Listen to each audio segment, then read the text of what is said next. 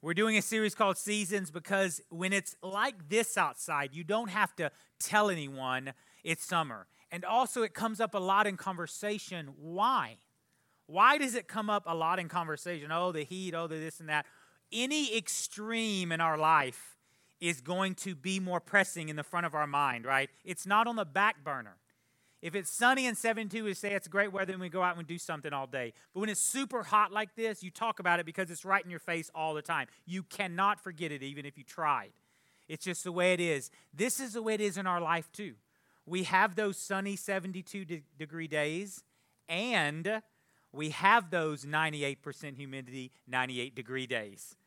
We're still doing the same thing, right? But it is a lot harder to cut the grass today than it was a few months ago. Yes, you feel it, the drain and the pressure on you. This is the seasons of life. So we learn from the Word of God how to thrive in them, how to not grow weary in them. So turn to Galatians chapter 6.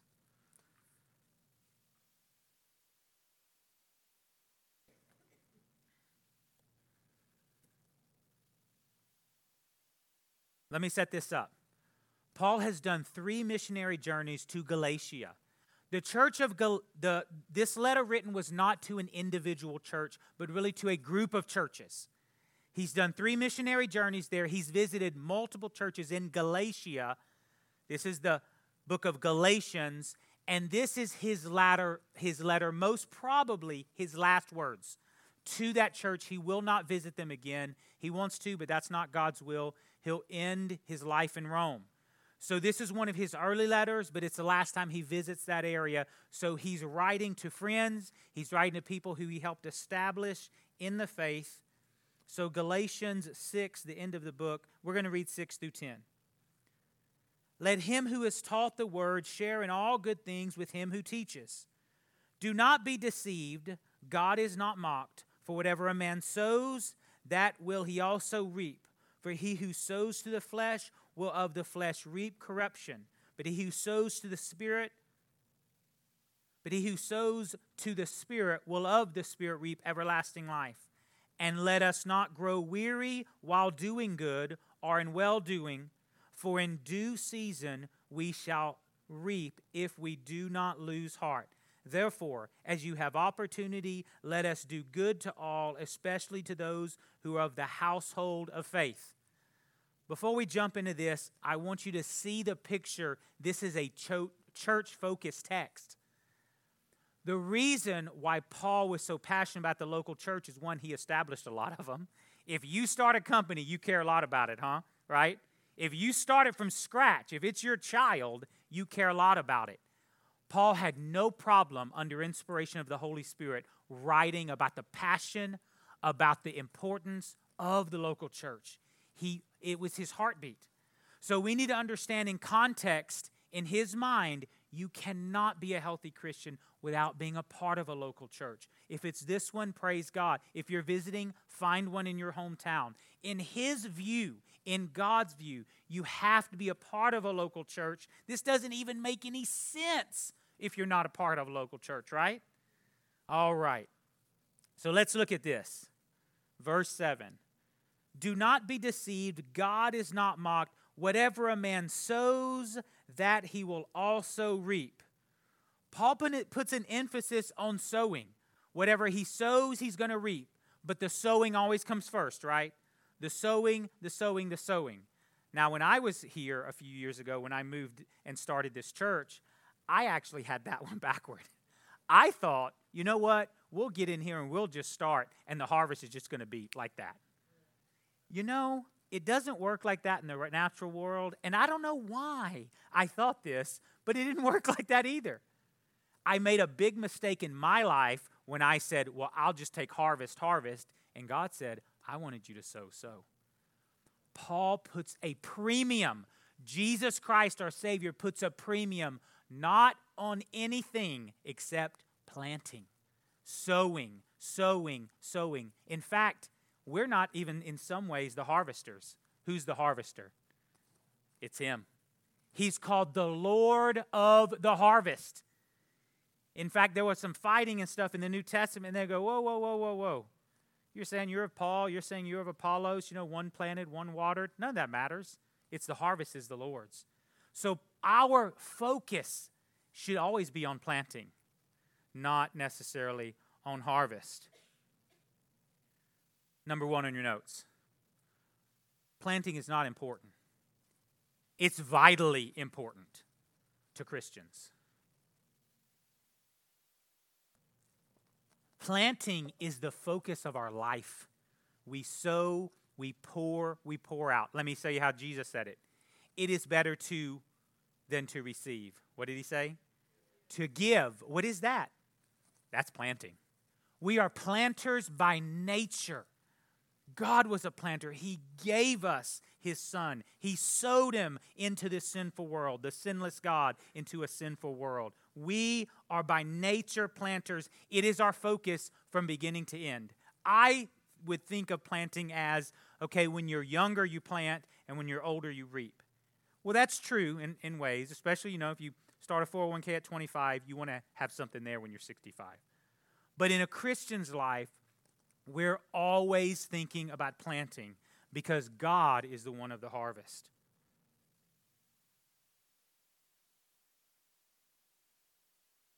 Look at Proverbs 11:18. What it says here. The wicked man does deceptive work, but he who sows righteousness will what? Well, righteousness will have a sure reward. We're planters. We're planters. We're planters. We're planters. I think about planting, garden or whatever, and I think you never know what you're going to get when you plant. That's why I love to fish, too. You never know what you're going to get when you pull out. You knew the fishing was coming. That's not the point. That just came in sideways, okay? This is a gardening metaphor. This is not about fishing. Fishing will be next week and the next week and the next week. But I'm going to show you some pictures here. When these people planted this, they had no idea what would be the harvest, but they were just planters. And it sometimes can be surprising. It sometimes can be amazing. Now, that guy or lady got like $500 for that on eBay. Come on. Did that planter get like $500 for that thing on eBay or more? For sure. Let's look at some other ones here. Now, if you could reproduce that, you could sell that for $15 a pound probably, or $20, the little duckling. Okay, that's too much for church. I shouldn't have done it. I knew. I was like, that's too much. That's risque. I'm not even sure if it's a radish or not. I'm not positive. Maybe someone who knows more about gardening can tell me what that is.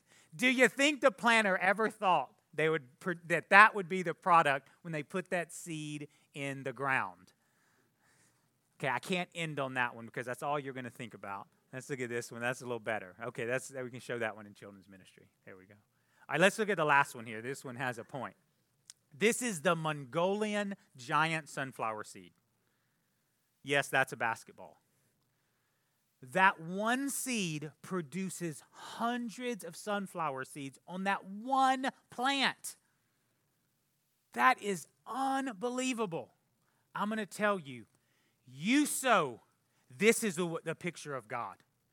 This is what he does. You be a sower, a good sower. It's vitally. God is not mocked. You just sow and let God be the harvester. Let's keep looking here. I want to show you a picture of this, of Paul's life in the New Testament in the book of Acts. So this is Acts 20:35. So this is Ephesians, kind of the sister church to Galatians, what we're reading. So Paul does the exact same thing with the Ephesians. He goes and he visits them. He's writing them a letter. But at the end of Ephesians, he gets to visit. And he visits them one last time. And the record of that visit is in the book of Acts, chapter 20. So I want to show you this. This is Acts 20:35, the last time they're together. I want to show you what the end result of someone who just plants. This is someone who just plants and plants and plants. Watch the end result. Acts 20:35. I have coveted no one's silver or gold or apparel. Yes, you yourselves know that these hands have provided for my necessities and for those who are with me. I have shown you in every way by laboring like this that you must support the weak. And remember the words of the Lord Jesus when he said, it is more blessed to Give, then receive. I just followed his example. I just sowed. And when he said these things, he knelt down and prayed with them all. So they're all sitting there. This is their last time together. They hadn't lived their whole lives together. Paul had visited them, but they have bonded and made a close relationship because there's someone named Paul who's just sowing and sowing. Look at this. They knelt down and prayed with them. Then all of them wept freely and fell on Paul's neck and kissed him, sorrowing most of all for the words which he spoke, that they would see his face no more, and they accompanied him to the ship. Now I'm going to tell you, that's a sad, it's a melodramatic, that's a dramatic tear-jerking, get the tissues out picture, right? That's like the best drama, that's what it is. But it is the picture of someone who just sows. This is the fruit. They come in together, they love each other. Are these relationships real? Are they authentic? Are they deep? Is it a deep relationship they have here? And the little epitaph at the end. And what did they do? They accompanied him to the ship. Now, look at this. That's like the train station pulling out. They're there at the dock. They want to see him in any way they can to the very last moment. All the way with the kids. They had kids to take care of. They had jobs. They had all of those things. They stopped because there was a man who just sowed and sowed and sowed. And he watched when he left Ephesus of a ship harbor, of that dock, full of people, full of fruit, full. He leaves that ship looking at them saying, "Oh God, your harvest is so much greater than I ever could imagine. I had no idea when I came into Ephesus what allayed me. What waited on me. I had no idea what this would look like." But for the encouragement of Paul, God let him see this harvest, even just on earth. Eternity, we don't even know how great it'll be. Looking at those people saying, "Oh, look at that harvest." So good planning, is it vital? It's vital. That's our focus in life. We just plant. We plant. Let's keep looking here. Verse 8, we're back in Galatians.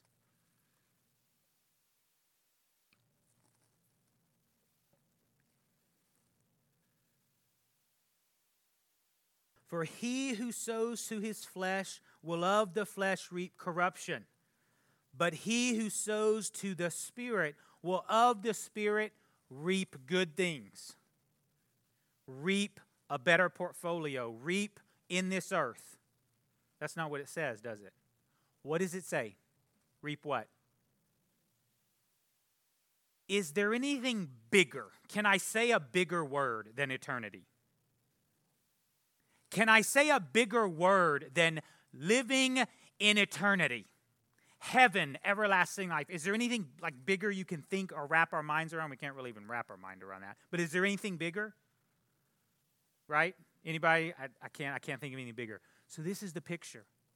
He who decides to be a sower and sows into the spiritual life of themselves, of their family, of their church, of their neighbors, is not just reaping a harvest here. It's not reaping something one for one. I get 10% back or 20% back. It's compound interest. It's incalculable. It's eternal life type stuff. Number 2 on your notes.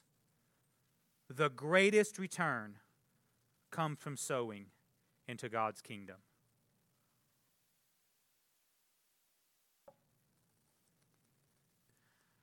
Einstein was asked, "Is there anything that still amazes you in life?"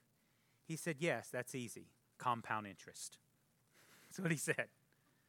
Why? Because it was exponential. This is that statement. Sowing into the kingdom of God. Sowing into, put your life in, whatever fits where you are in your life, is exponential. And we have to remember that. This is Paul setting all of this up for the famous scripture, "Hey, don't grow weary in well-doing," because what you're doing is exponential in its nature. It's eternal. It's forever. Now, we all miss this sometimes, right, in life? Don't we? Do we miss this? We don't always sow when we should. There's always times in our life. I was talking to the worship leader this morning, and he told me one such story. And I thought, Taylor's new here, and we really haven't roasted him yet. So he really, needs to tell this story so everyone can understand when it goes bad. I always tell my mess-ups all the time and everything I do bad, and as an example, I'm tired of holding that burden by myself. That's why God brought him here.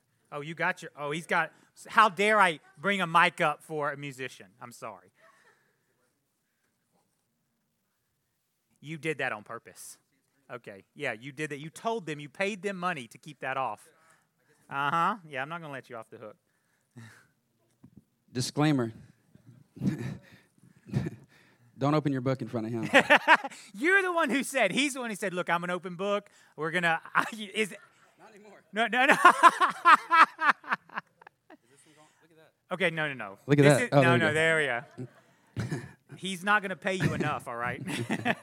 So we were talking with Chris and Connie in the back earlier about going to the Lauren Daigle concert. I know I saw Miss Cindy there. Anybody go this weekend?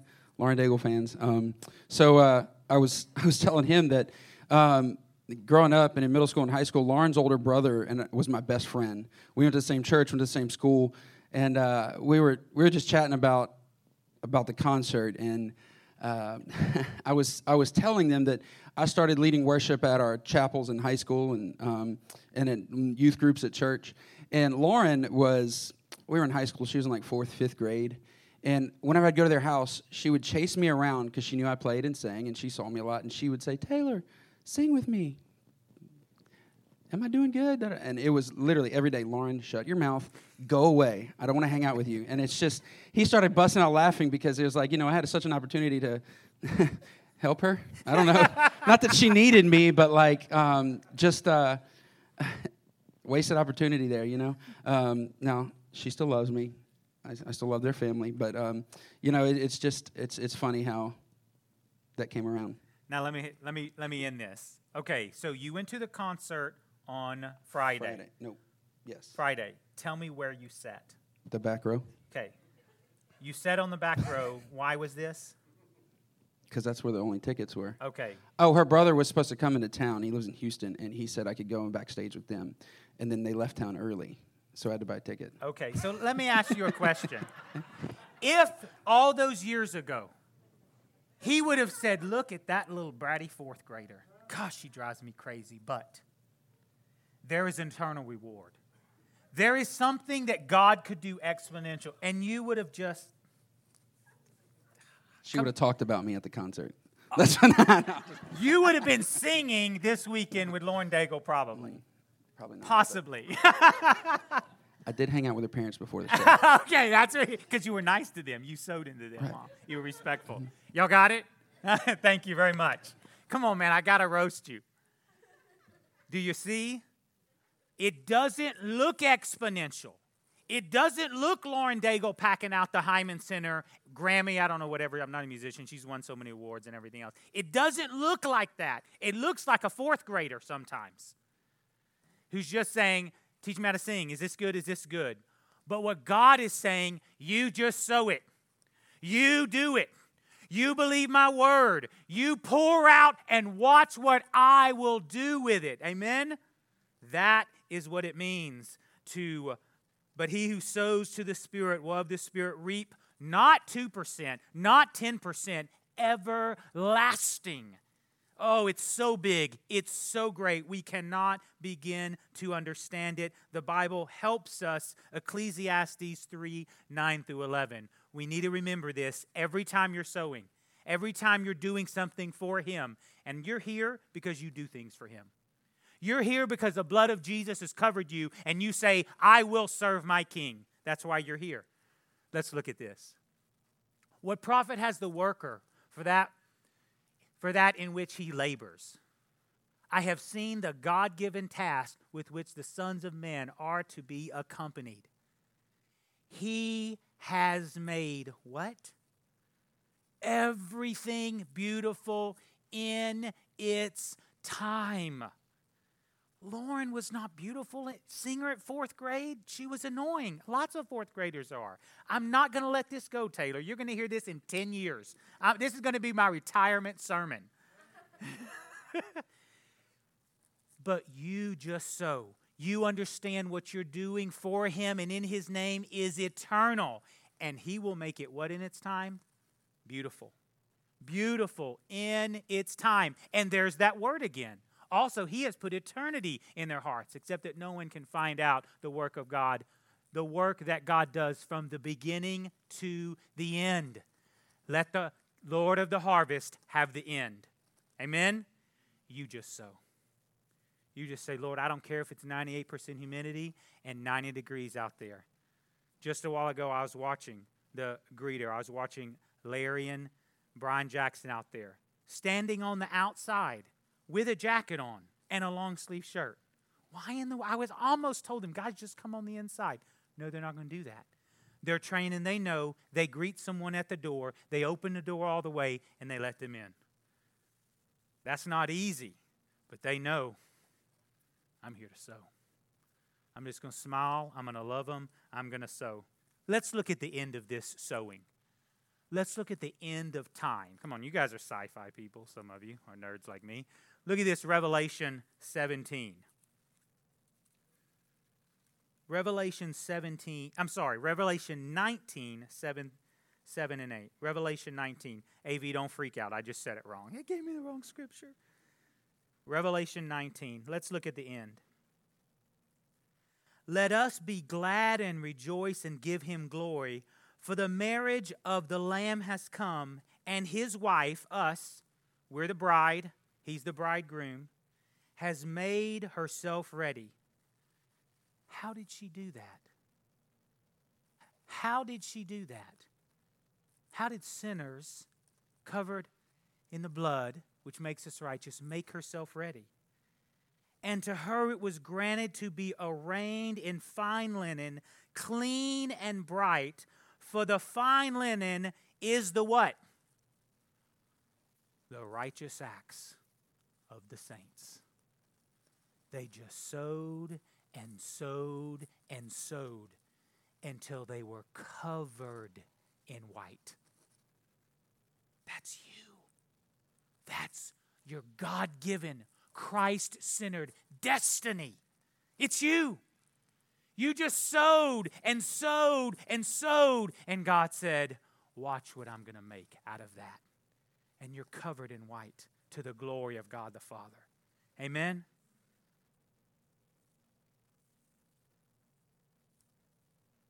Let's look at one more here. Verse 9 of Galatians.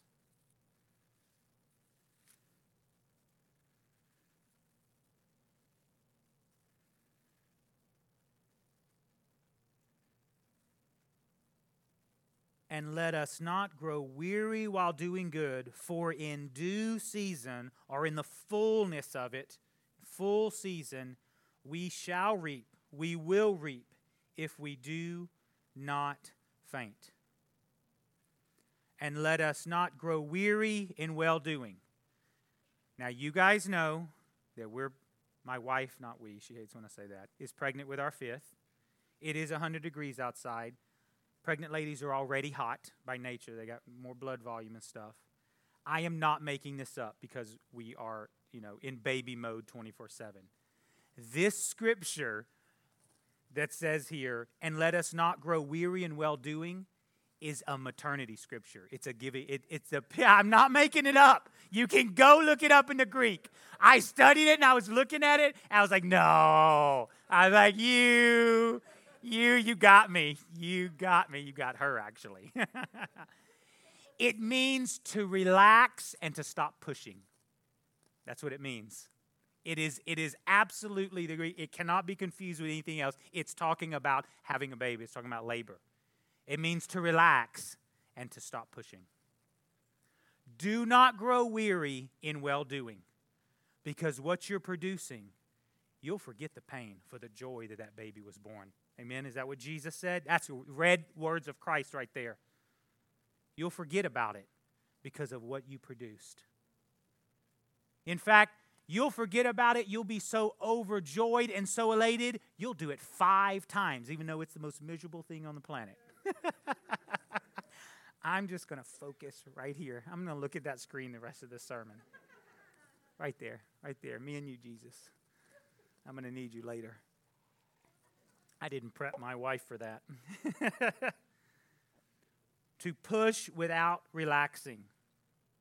I'm going to show you the way Paul said this. We're going to get to the last point. 2 Timothy 4:6-8, the end of Paul's life. For I'm already being poured out as a drink offering, and the time of my departure is at hand. I have done it all. My season is up. I have fought the good fight. I have finished the race. I have kept the faith. I just sowed into the end. Listen to Paul's satisfaction here. Finally, I just see him going, oh. Finally, there is laid up for me a crown of righteousness, which the Lord, the righteous judge, will give to me on that day, and not to me only. Come on, everybody. Not just to him. It's not some elitist group. It's not some apostle in a stained glass window. Oh, no, no. Not to me only, but also to how many? Look at someone and say all. All.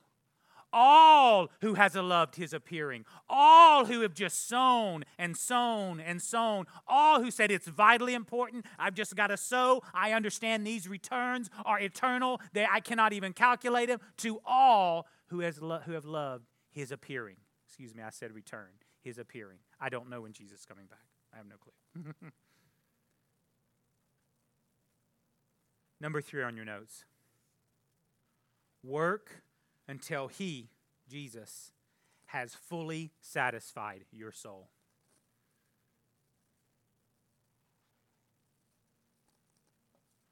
Paul ended fully satisfied. Do you hear that? You hear it there? I've run the race. I am fully satisfied. Laid up for me is a crown of righteousness. And he says, follow my example, he says. Follow my example. You can all also be fully satisfied. Do you know that this world spends billions and billions of dollars looking for satisfaction, right? The entertainment industry and everyone on TV who's trying to sell you something or trying to tell you this will satisfy you. Paul says, you follow Christ. You be a sower and make it a vital thing in your life, and you'll sit there at the end. Even though you're in a prison, he's saying, oh, I am fully satisfied. Amen? Amen. Let's stand up.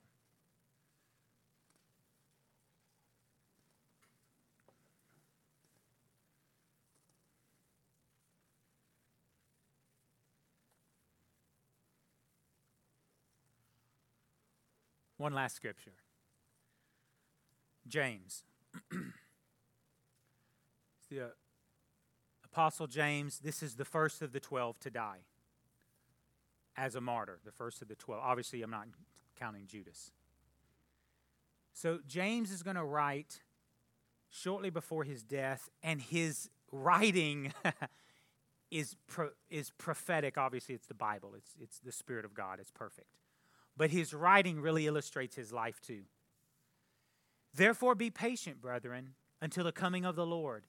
See how the farmer waits for the precious fruit of the earth, waiting patiently for it, until he receives the early and latter rain in due season, if you faint not.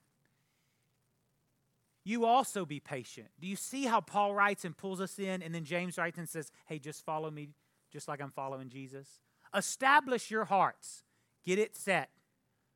For the coming of the Lord is at hand.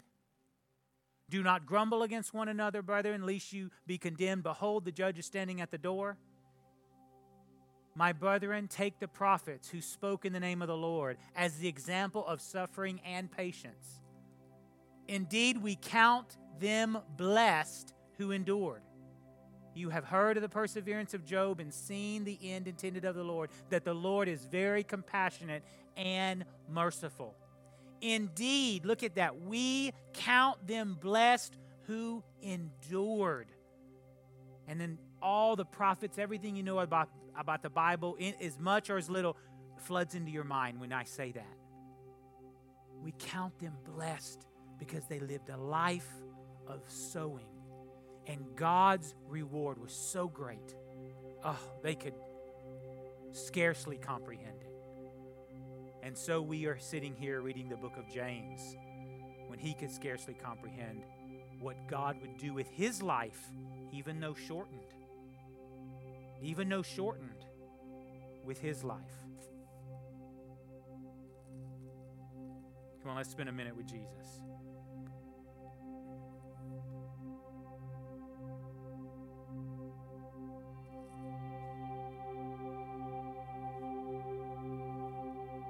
Just want to encourage you this morning. You don't go weary in well-doing, because what you're sowing is eternal. You just spend a minute this morning reflecting on the scriptures we looked at and studied.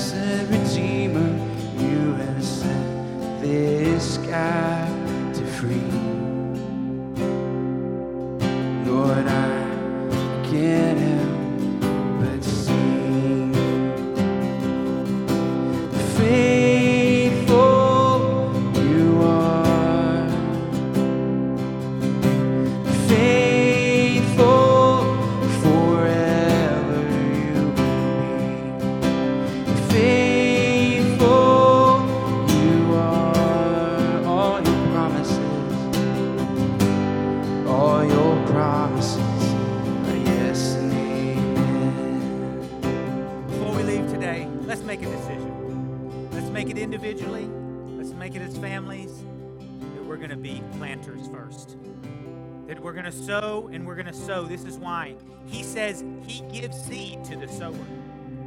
He'll supply the seed. You just keep sowing and leave the harvest up to him. Amen. Let's make it a vital, important. Let's make it the center of our life. Let's understand that those rewards, oh, they're his and they're eternal. And he's going to satisfy us with good things. Does he satisfy our mouth with good things? Is that what David said over and over? Let's come to the Lord together right now. Lord, we come to you right now. Before we leave, I want to ask anyone here, if you don't know Jesus Christ as Lord and Savior, if you don't understand that you can step into his garden and be brought from death to life, and come under the blood of Jesus and be forgiven of your sins. If you have never given your life to Jesus, then you're dead in your sins and trespasses. You're separated from him. But if you'll come to him right now, he'll pour out his Spirit upon you. For by grace you've been saved through faith. If that's you today and you want to give your life to Jesus, I want to see your hand. Is there anyone like that? Is there anyone like that?